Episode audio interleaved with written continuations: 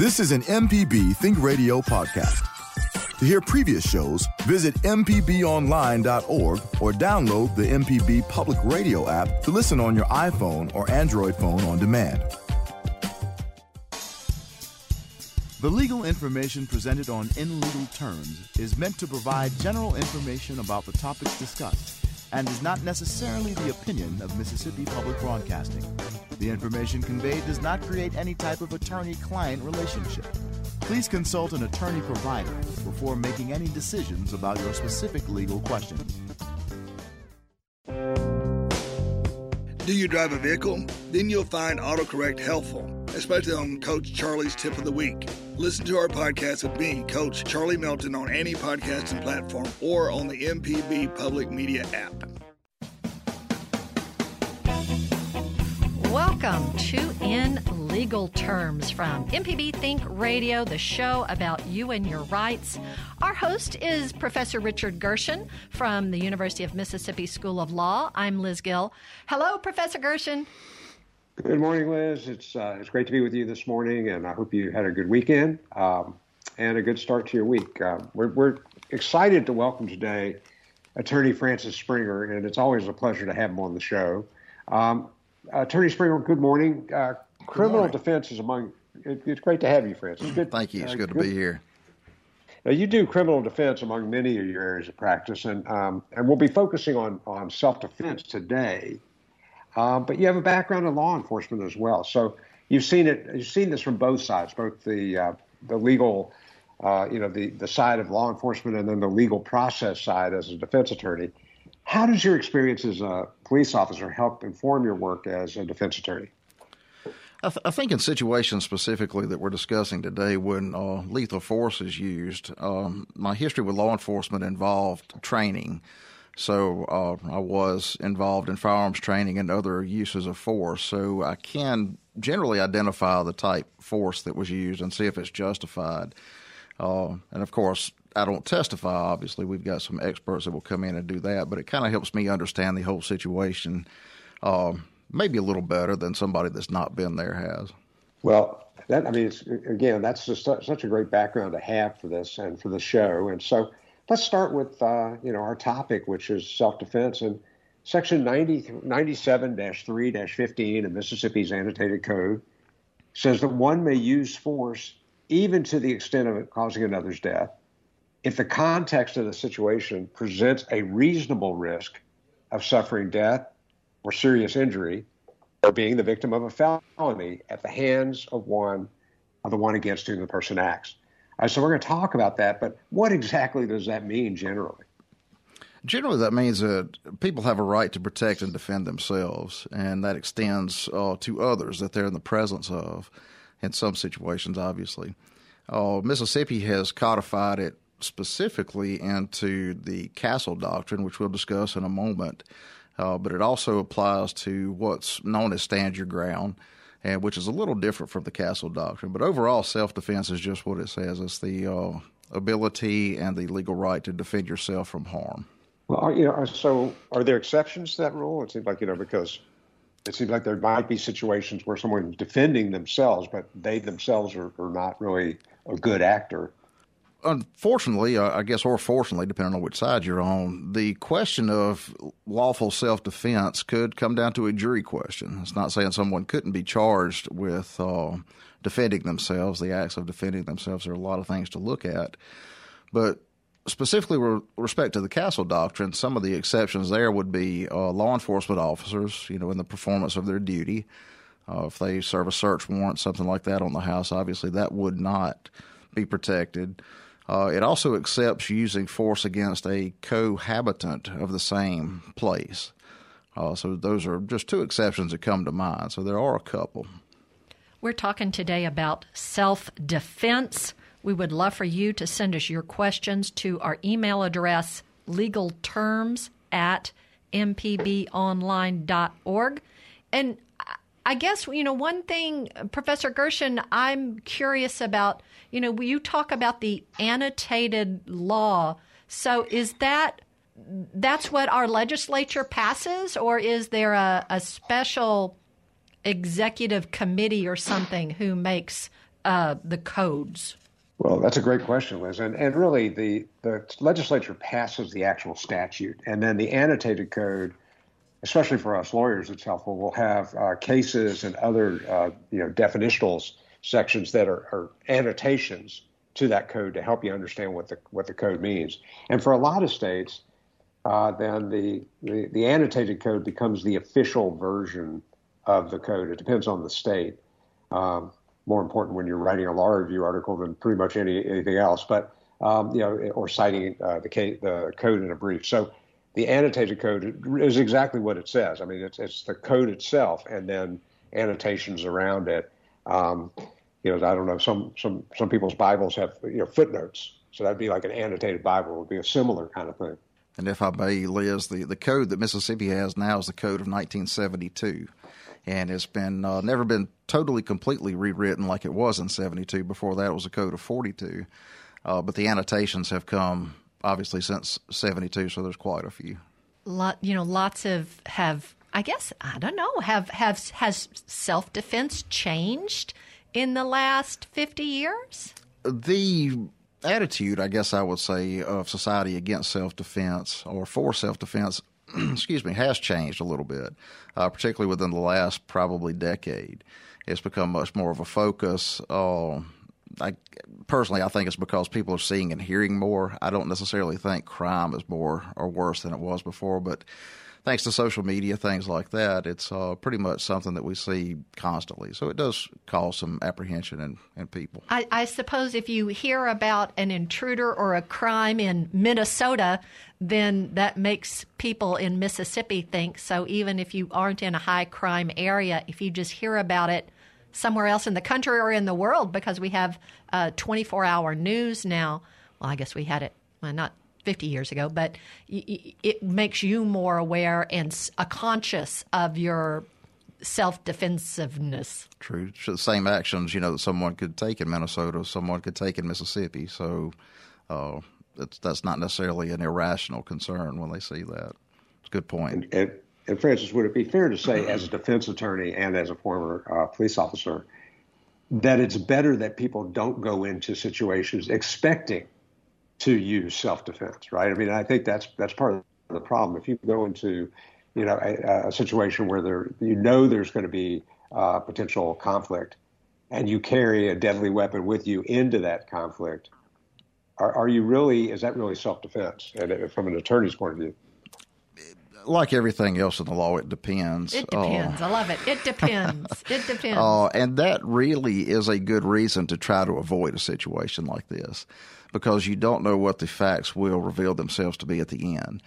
Uh, kind of the philosophy I've taken personally since I've left law enforcement is if I can prevent something or get away from it, that's my goal. Uh, if I can save someone else's life in the process, I'll, I'll be glad to do that if I can. But I don't necessarily go looking for it. And the next thing about you know the castle doctrine is you have to have legal right to be where you are when you use it. It has to be your home your business, your place of employment, uh, your vehicle. So it can't be used just anywhere. You've got to have a legal right to be where you are. Our host is Professor Richard Gershon from the University of Mississippi School of Law. I'm Liz Gill. Now, if you would like to take some time to read over information about self defense, Professor Gershon mentioned it. It's Mississippi Section 97 3 15 homicide, justifiable homicide, use of defensive force, duty to retreat from the Mississippi Code of 20 of 1972 and we'll have a link on the show information for this broadcast for that information. This morning we're talking about self-defense with our guest attorney Francis Springer. It's such great information, Liz, and and, I, and you know, Francis, you mentioned the Castle Doctrine, um, and so tell us what exactly is the Castle Doctrine? The Castle Doctrine is is something that was actually I don't know when the term first came up, but I began hearing it I think about a decade ago or so, and it's the concept of defending one's home. In some states, there was a duty to retreat before using force against force and that created a lot of problems. Uh, although I do think it's best to avoid anything you can, I don't think someone should have to run from their house if they're they're being you know attacked or something before they use force. So what Mississippi did was codify that. They put it into the statute uh, that Liz was mentioning a, a moment ago, 97 uh, 315. And they basically said that if a person's in their house, business, uh, place of employment, or vehicle, and they have a right to be there, and someone is breaking in, that it's presumed that that person is there to do harm, to either kill them, harm them, or, or commit a violent felony. And at that point, if the homeowner or whoever's there has that belief, using deadly force against that person is justified. And since then, the courts have, have ruled that it wouldn't apply only in uh, if the person was killed, which the statute pretty much states the homicide. The Supreme Court has extended that to injuries. Uh, say someone breaks in my house and I shoot them and fortunately don't kill them, uh, the same law would apply. And I'm guessing there wasn't a man named Mr. Castle. I'm assuming it's a, a man's home is his castle. You defend your castle, and that's why it's called castle doctrine. That, that's what I think. Okay. And uh, it's, uh, you know, man's home is his castle, I guess, or her castle. So we got a right to be comfortable in that. I just wanted to make sure there wasn't a Mr. Castle I wasn't giving credit to. Not that I'm aware of. Well, you know, it's a, it, it's interesting because I've I've actually heard uh, I was at a neighborhood meeting and someone said, well, you know, if somebody, if you if you shoot somebody, drag them into your house, and that way you can uh, invoke the castle doctrine. Would you would you be wanting to defend that case, Francis? Uh, not really. Uh, what anyone should do if they do have to use this, in my opinion, is if it's safe to do so, try to provide medical help because uh, it would be much better in the whole scope of things if this person uh, doesn't die. But if if they do, there's no no way that you need to be uh, handling the crime scene. Definitely do not move the person or anything else. You know, you need to get law enforcement there and let them do an investigation because you may well have to defend your your actions, and you don't want to have manipulated the crime scene. So definitely don't drag the body back inside. And also, you know, you the thing about the castle doctrine. So let's say that I somebody's been breaking into my house and I, I, you know I got a ring camera or some camera and I see them breaking in. So I'm not there, but I set up some type of trap for them the uh, that Home will injure them theory, where, where they break into exactly that kind of thing. Um, would that qualify for the castle doctrine if someone was killed if they were breaking into my house and I set up a spring spring trap or something like that? More than likely not. I don't think that's come up in since the castle doctrine's been put into law in Mississippi. But generally, something like that is frowned upon because you don't know who's going to be coming in. That could be a firefighter, you know, it could be you know anyone else. It could be a child, and you don't want to deliver fatal uh, or deadly force against someone that's not necessarily threatening another person. In an empty home, uh, there's no way a homeowner could say that they were threatened if they weren't home. So that would not be a uh, an advisable thing. So it's not your home that's threatened; it's your your person. It's you in the home, basically.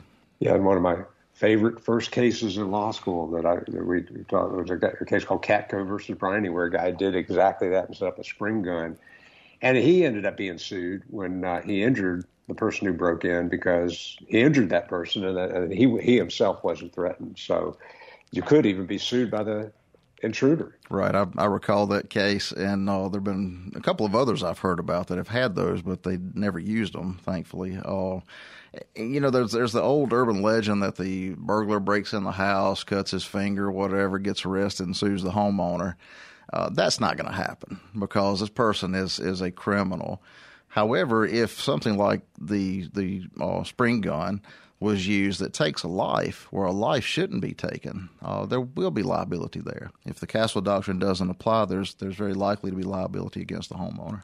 Is it fair to say that we we elevate uh, people and lives over property generally in the law, and that that's a pretty safe assumption? So if it's just a matter of protecting your property as opposed to yourself, then then the, the level of force is certainly different. Absolutely. Again, you know, the, the statute says that the person has to have the the fear that they're going to be harmed or that a serious felony is going to be committed in the house against them or on the property that they, that comes into the the statute. So if they're just vandalizing a house, something like that, this is not going to apply. We're talking with attorney Francis Springer about self defense and the castle doctrine. We've got a call from Hernando. Let's go to Mike. Mike, thanks for calling in today. What's your comment or question? Uh, regarding the castle law, uh, I moved here from Colorado 20 years ago, and the people I've talked to around here, and maybe their mis- misconception is ignorance of the law, but they have told me that if somebody's on your property, not just in your house, but in on your property, they're holding a gun at you and they're going to kill you, that you have the right to uh, dispatch them uh, under the castle law. But apparently that's not true. They have to be in your residence. Is that right? Uh, no, not necessarily, and I apologize if I wasn't clear on that. It has to be somewhere that you have a legal right to be, and, and if you're outside your house and someone approaches you uh, with the intent to harm you or kill you, you have every right to defend that, and that even applies if that's not on your property. That could be, you know, uh, in a mall or you know walking down the street. As long as you're in a place that you legally have a right to be, and someone attempts to use force against you, you have the right to counter that force uh, with deadly okay. force or whatever's necessary. So uh, if I was if I was unclear about that, I apologize. But the Castle Doctrine specifically states to property that you have, and uh, if it's on the property, that would arguably apply to the Castle Doctrine. But that could also be a place of employment, uh, vehicle, business, things like that. All right. I was confused because I was told that if somebody comes on your property in your yard and they have a gun aimed at you and you have to defend yourself, don't worry, the castle lot will cover you. So now, thanks for clarifying that because I've often wondered if I had to be in the house and they break in, or if they're outside on the porch and they're aiming the gun at me, and I'm like, well, good lord. I think anytime. Okay, I, I appreciate that. I really do. Thank you so much. Sure. So just to follow up on that, I think anytime a person aims a gun at you, as long as you're somewhere you're supposed to be and you've not done anything wrong, you've got the right to, to counter that as best you need. Let's go to Tim, who's called in. Tim, we're glad you've called in to In Legal Terms today. What's your comment or question? Um, my comment was, what if your um, neighbor house is getting broken into, and you go out over there with your gun and try to stop it? Would that castle law cover you for that, or specifically that? Without without more facts, I don't think the castle doctrine is going to cover that. Uh, now, say you had a neighbor that you knew was helpless and uh, couldn't defend themselves, and you saw someone going in where you thought they were going to try to harm that person. It's really going to be fact specific, but there could be an instance there where the castle doctrine might apply to another person. Uh, I don't believe that's been tested yet by the Supreme Court, and the statute doesn't specifically say that. But uh, at the end of the day, it's a decision anybody has to make. You know, we're going to help someone or just stand by while someone gets hurt. It's a it's a tough call. Because the person breaking in might not have any weapons at all to do you bodily harm. They may just be looking for the family silver, right, and not intending harm. I mean, it, or it could be could, a bad guy, but just not a real bad guy. Or could, could be an extended family member trying to get in. They couldn't reach the person. So you really have to identify what's going on before you can you know, take an action such as that. Tim, did that answer your question? Yes, ma'am. All right. Thank you. We're so glad Tim. you've called in today. And, and Francis, I'm glad you pointed out that, you know, if you're someplace you're entitled to be and somebody attacks you, you have the right to defend yourself.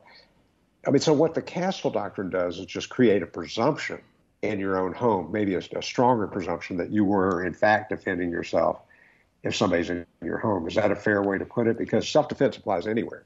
It is. It, it gives the presumption that anyone that, that comes into your property like that is there to hurt you. They're either there to kill you or, or commit a serious felony against you. So you really don't have to stop and, and try to figure that out because uh, sometimes that hesitation could cost you your life.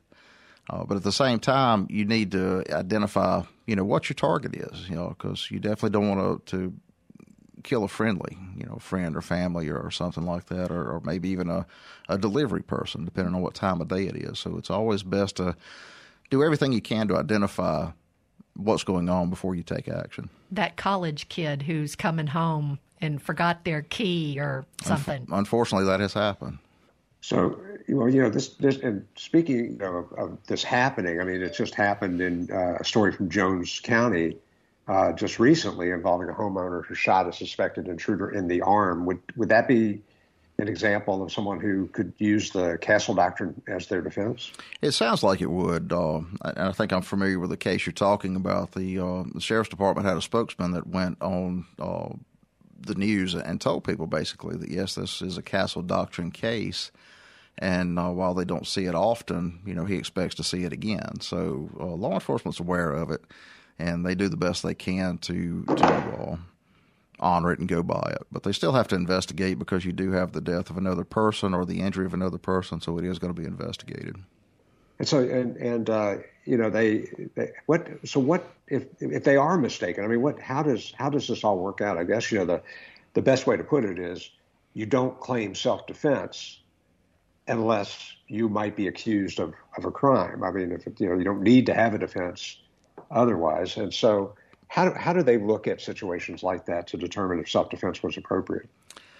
You really have to look at the total situation, uh, the totality of the circumstances, as we like to call it in the law. But you have to look at everything that the homeowner uh, or a rational homeowner would have been uh, apprised of and see if the reaction is something that's reasonable. Um, if it's not, you're probably going to wind up charged and, and have a jury answer that question. So again, you know, if you can avoid any of this, it's the best thing to do. But at the same time, you have every right to defend yourself. So I wish I had a magic answer, but it really depends on the circumstances. Find all of our Think Radio recordings from our website, mpbonline.org slash radio.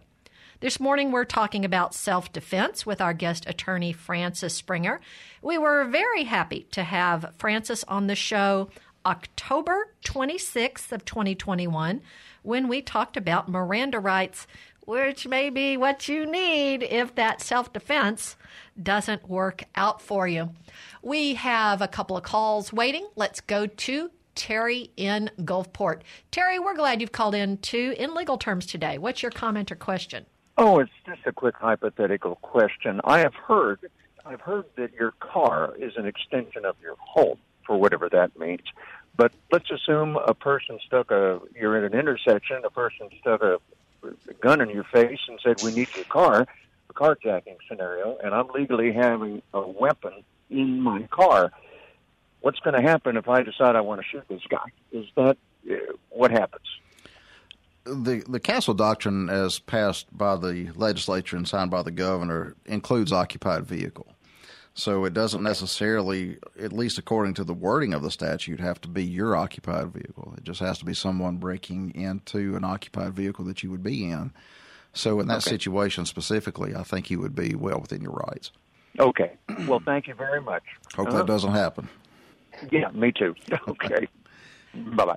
Let's go to Yazoo City and speak with Bobby. Bobby, we're glad you've called into In Legal Terms today. What's your comment or question for our guest, Francis Springer? Okay, I've had a concealed carry permit, I think, for 28 years responsibly, and uh, everybody's telling me that you need an enhanced concealed carry.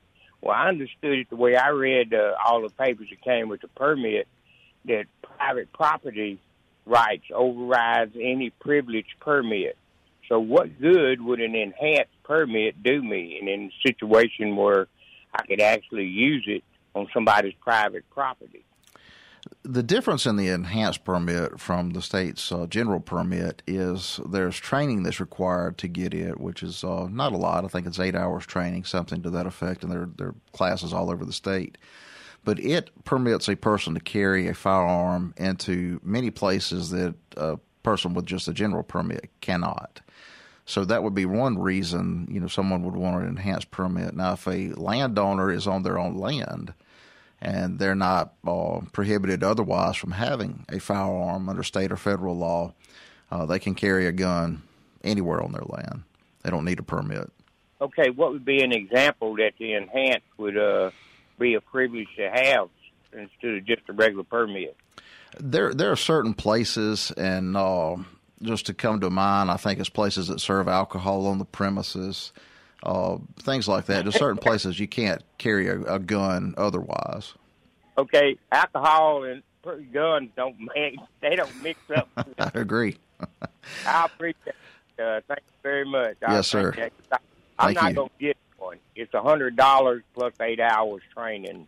Sure, and, and in Mississippi, open carry, you don't have to have a, either permit for open carry, but it specifically has to be carried, you know, on the outside in a, a sheath or holster. Okay, is that a loaded firearm? Is it charged up? Yes, it can be.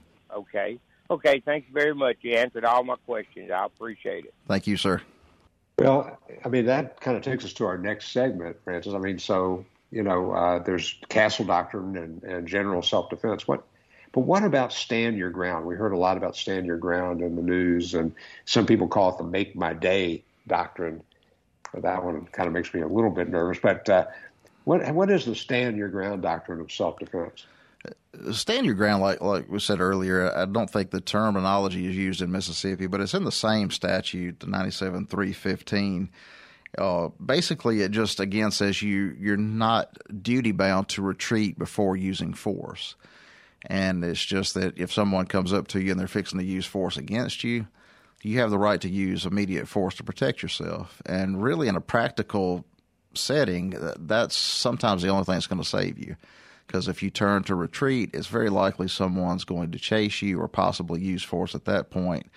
So it's not fair to the person that's having to already react to a use of force to have to decide, well, I've got to back up first and then I can use force. So I think the uh, legislature got that one right. But again, I, I recommend people before you get in this situation do as much training as you can because they're professional law enforcement officers. Sometimes they get in these situations and, and it doesn't work, and it's nothing they've done. It's just a very stressful and uh, trying scenario.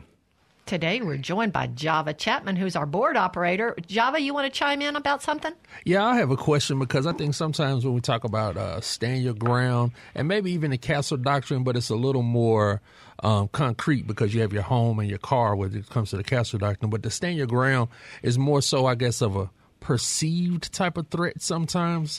it is. It, it would apply, you know, like I said earlier, anywhere that you're at you have a legal right to be that's not your home, vehicle, business, and place of employment. Uh, because threats do happen when we're at a park or at a mall, this, that, and the other. And it's just the ability to immediately uh, respond to the threat that's placed against you. Yeah, but I I think I guess it's like I mean myself. I'm a I'm a big guy, mm-hmm. so a perceived threat for me may not be the same for I guess on the opposite end of the spectrum, a little old lady, but she may be packing. That's true. so you know, it's I think sometimes, um, and you can correct me if I'm wrong. It's just more of a you know we are Who's judging the perceived? There we go. The perceived threat. threat. Yeah. Right. It's uh that's a, that's a very gray area. Uh, you know, you know, big guy like yourself, uh, like me. I mean, somebody with a knife or a gun could take us down. You know, just as quickly as they could the the little lady. So, but a lot of times you do see these. Uh, uh, stand your ground laws applied to people who were armed, but the perceived threat was from people who were unarmed. Right, right, and that's that's a question that's going to get down to the investigation, you know, and the facts, and, and what the person that used the force rationally would have believed, not necessarily what they believed, but what a rational person in that situation would have believed. Oh, so the irrational people need the ones to watch out. It can't be used as an, as an excuse to murder someone. But Java raises an important question because it could be that you know if you're uh, if someone is um, a racially different person in a neighborhood that doesn't have many people who are racially different, that person may be perceived to be a threat even though they're not. Um, and so uh, with that, um, you know, then you get into that. Was that I thought I was being threatened just by that person being there? Would that be enough to to trigger the stand your ground law? Well, and and I guess I'm thinking size too. You know, my little boy was a big one, and, you know, a lot of people might have thought he was grown up when he was just a little kid because he was a biggin. Right. And those are situations, you know, that a, a investigator is going to have to consider. Uh, prosecuting attorneys will have to consider. Uh, potentially a grand jury will have to consider, and then possibly even to a trial jury. So, you know, the situation is very fact dependent, uh, and really it depends on how it's interpreted by others. We've seen some serious uh, issues where people have actually created situations where they've tried to apply the similar defense and it doesn't apply. So it's got to be a, a truly point of being victimized to respond to that. Well, then let's flip the switch on that one because let's say that somebody's attacking me and I surprise them and I, st- and I get the upper hand and they start to run away. Um, so they're no longer really threatening me, but can I go after them and harm them or kill them still arguing self defense? I don't think you can argue in self defense at that point uh, because the there's nothing to defend from because the threat's over, and we can't just retaliate against people. That's what the law's for. Uh, nothing says you couldn't follow that person or, or, watch them and get law enforcement to where they can get them. Uh, but you can't just follow them and, and, say, "Hey, there they are, I'm gonna shoot them." Uh, that's been done a couple of times, uh, and unfortunately, those people are sitting in prison today. So uh, it's definitely a, a perceived immediate threat. Our host is Professor Richard Gershon from the University of Mississippi School of Law. I'm Liz Gill. Don't forget, 11 a.m. Central on Tuesdays following our over the air broadcast, you can hear Southern Remedies, Relatively Speaking, with Dr. Susan Buttross on MPB Think Radio. We're talking with attorney Francis Springer, and we were happy to have Francis on our show on April 12th of 2022 when we talked about criminal defense, which is another bit of information you might need to know if uh, self defense doesn't work out for you after you've had your actions. But let's go to JW in Indianola, who has called with a question.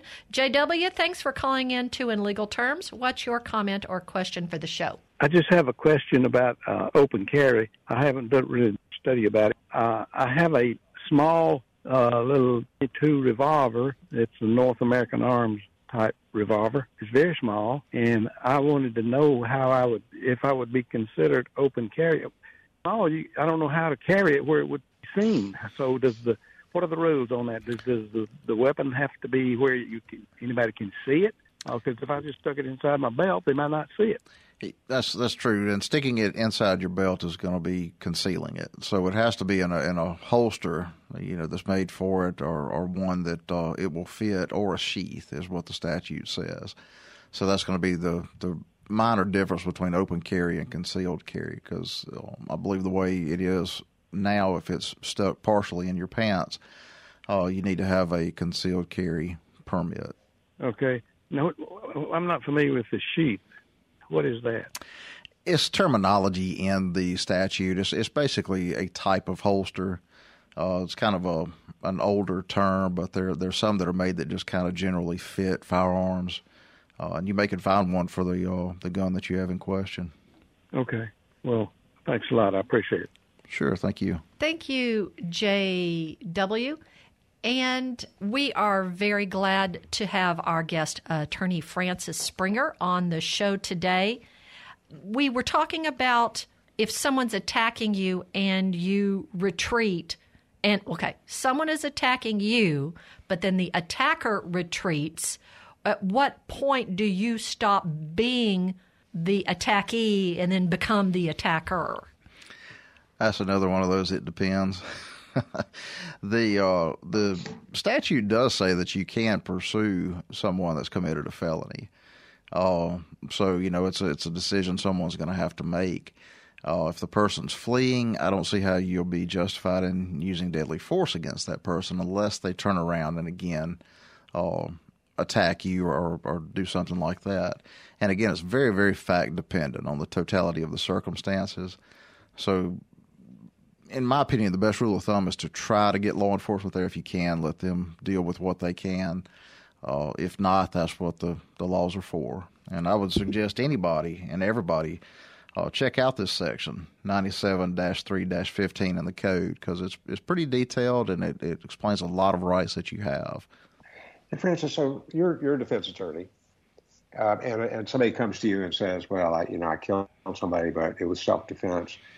What type of because it does depend. So, what type of evidence do you want them to have for you to help you present their case? The best thing I could advise to someone in a situation like this is to exercise your rights to remain silent. Uh, that's going to feel like you're hiding something or you have something to hide, but that is not the case. Matter of fact, there's a, a recent Supreme Court decision. I'll say recent. Uh, it was authored by uh, Justice Scalia, but it, it reaffirms that the Fifth Amendment right to remain silent is for innocent people. So it's your right to remain silent. There's a lot of things that will be going on, but do that. And then when you come to your attorney, you can explain exactly what happened because that will be confidential and can't go anywhere. And the attorney needs to know everything to be able to prepare to defend that. So the best thing they can do is just be able to explain and justify the reason they used the force they did. And again, it's, it's very fact dependent. We have a email and uh, it's not really on self defense, but it does talk about being you know, who has the right to be somewhere. The email says, uh, by county divorce court order, I have the marital domicile on a specific date. I entered the property at half past midnight on that date. The, my former spouse is still there and not cordial deputies were called by both parties. Is the, you know, am I the trespasser or is the spouse who wasn't supposed to be there on that date the trespasser? The one that is not supposed to be there at that time, I think, would be the trespasser. And what they're going to look at to define that is just that it's the order. Uh, without that judge having the ability to to make a judgment there, you just look strictly within the order itself and uh, law enforcement has the ability to act on that, and uh, it would be their call immediately. Well, I, I would certainly hope there. Then on orders, people would say, you know, if they mean if they mean Monday, then they got to mean one minute after Sunday, or that technically would be the next day. Uh, so I, I, would keep a copy of the order, you know, at all times. That way, you can show it to law enforcement when when they arrive, if they arrive uh, and make sure you follow that order. But you know, you're you've been a police officer. You you get to the scene, and what you want to do is try to get everybody calmed down and, and prevent things from getting worse. And you Correct. may not have a copy of the order. They may not have a copy of the order. So you know, first they're going to they're going to sort it out, you know, to keep the peace right now, and then let the parties figure out the legal rights right the next day or so. Very true. So, we've been talking today about self defense, the Castle Doctrine. We've mentioned the uh, annotated code, section 97315, which I'll have a link to on this show information page. So, uh, Francis, recap it again for us. What is self defense and when am I legally able to apply self defense and it's not on bad on me. Sure, sure. Uh, Self defense really breaks down into two aspects in Mississippi. The Castle Doctrine it would be one where it applies to a, a residence that you're at or a building that you're in. I, th- I think the statute even breaks it down to if you're in a tent. Uh, so, so those type of things. That's why I encourage people to read that. If someone breaks into that or forces entry into that, you're presumed to believe that they're there to hurt you. They've committed a felony are fixing to commit a felony, so you can use deadly force against them. And as far as the stand your ground, again, you have no duty to retreat before you use deadly force against someone who is fixing to do the same to you. So it really comes down to a defense of one's person and can possibly, in certain cases, be extended to defending someone else. So again, it's very fact dependent. I, I recommend people to get training on this and, and be prepared because it's a uh, very, very trying time if it does it happen. Is. I hope it doesn't happen and, for you. And, you know, Francis, would you, again, from a former police officer point of view, that, you know, people put themselves sometimes in positions where they probably shouldn't have been there to begin with, and then they have to defend themselves. I mean, uh, you know, how, how do you talk to clients? How do you talk to people in your in your former job position about you know trying to avoid those situations? again, avoidance is the best uh, if if it can be done. Uh, I wouldn't say go looking for any of this. There are people maybe that go out and, and hope they can be a, a hero. Uh, some of those can, some can't, and excuse me, mainly it's because you don't know what you're going to be faced with. Even if you are justified in what you do and uh, are protected by this law, it's still going to be a long and hard road. So that's why I say prevention, if at all possible, is the best uh, deterrent. Lock our doors, you know, make it hard, make it a hard target, and uh, hopefully you won't have to deal with this. And I guess the more the more strength you would bring to self defense, maybe the more knowledge. Um, I don't know if you're going to self defend yourself with the baseball bat.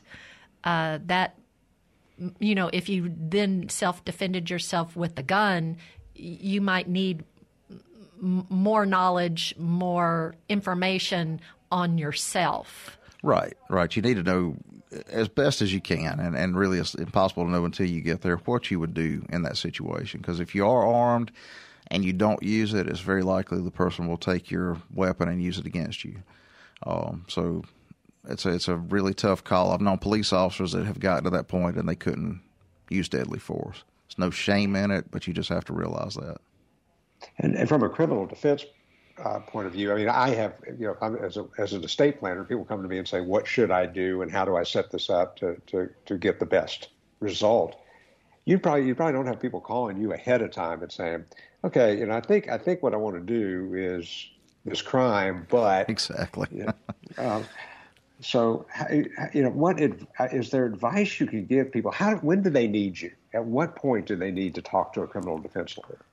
Anytime someone feels like they're being investigated or may be investigated or may have committed a crime, uh, it's best to consult with an attorney, you know, as soon as possible because it, it, may have been inadvertently committed a crime. Oops, and you need I to start, a crime. Right. You need to start uh, working on a defense then. And everybody makes mistakes. You know, some of us get caught, uh, some of us don't. So the biggest thing is you've got rights in this country, uh, and it's the best justice system there is in the world, even with its imperfections. And the best advocate a person can have is a defense attorney, although they're not looked at very brightly in a lot of lights.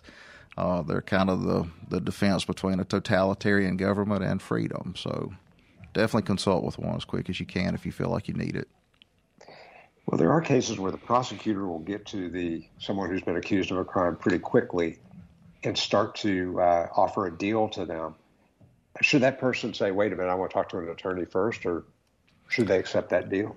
Uh, my recommendation is is don't do anything without an attorney. Uh, unfortunately, sometimes, uh, and I think it's a bad thing, uh, sentences come down harder if you don't admit to a crime, whether you've done it or not. Uh, and that's a situation where the individual would have to make that determination. Uh, fairness, total fairness, would be the same penalty regardless, because there are some people that have not committed the crimes that take the the plea because it's the least amount of punishment they'll get if they if they don't prevail. So it's not always fair. It's not always great, but uh, you definitely need to know your rights, whether you know them on your own or a question from an attorney. That's an individual decision, but I wouldn't recommend anybody do anything like that without advice of an attorney. And that prosecutor cannot give a defendant advice. Oh, and at least according to the, the TVs and the movies, don't believe them. Uh, you need to uh, don't believe them when they then when they promise, oh, you won't get in trouble or. We we have some very ethical prosecutors in the state, and I can say we have some very unethical prosecutors in the state. Uh, so that's why you need an attorney that's looking out for nobody but you. Thank you so much. You're a busy guy, and you gave an hour of your time to participate with us, and we don't take that lightly. Thank you. Thank you very much. Thank y'all again. I enjoyed it. Well, we'll have uh, Francis Springer's contact information and some links of things that we've talked about on the show information for this. Don't forget our that uh, website, MPB Online org slash radio is where you can find recordings of all MPB shows. So thank you, Charles Arnold, our intern, for answering the phones. Thank you, Java Chapman, for being our board engineer. And thank you, Professor Richard Gershon from the University of Mississippi School of Law, for being our expert every week. I'm Liz Gill. Please join us next Tuesday at 10 a.m. for In Legal Terms on MPB Think Radio. This is an MPB Think Radio podcast. To hear previous shows, visit MPBOnline.org or download the MPB Public Radio app to listen on your iPhone or Android phone on demand.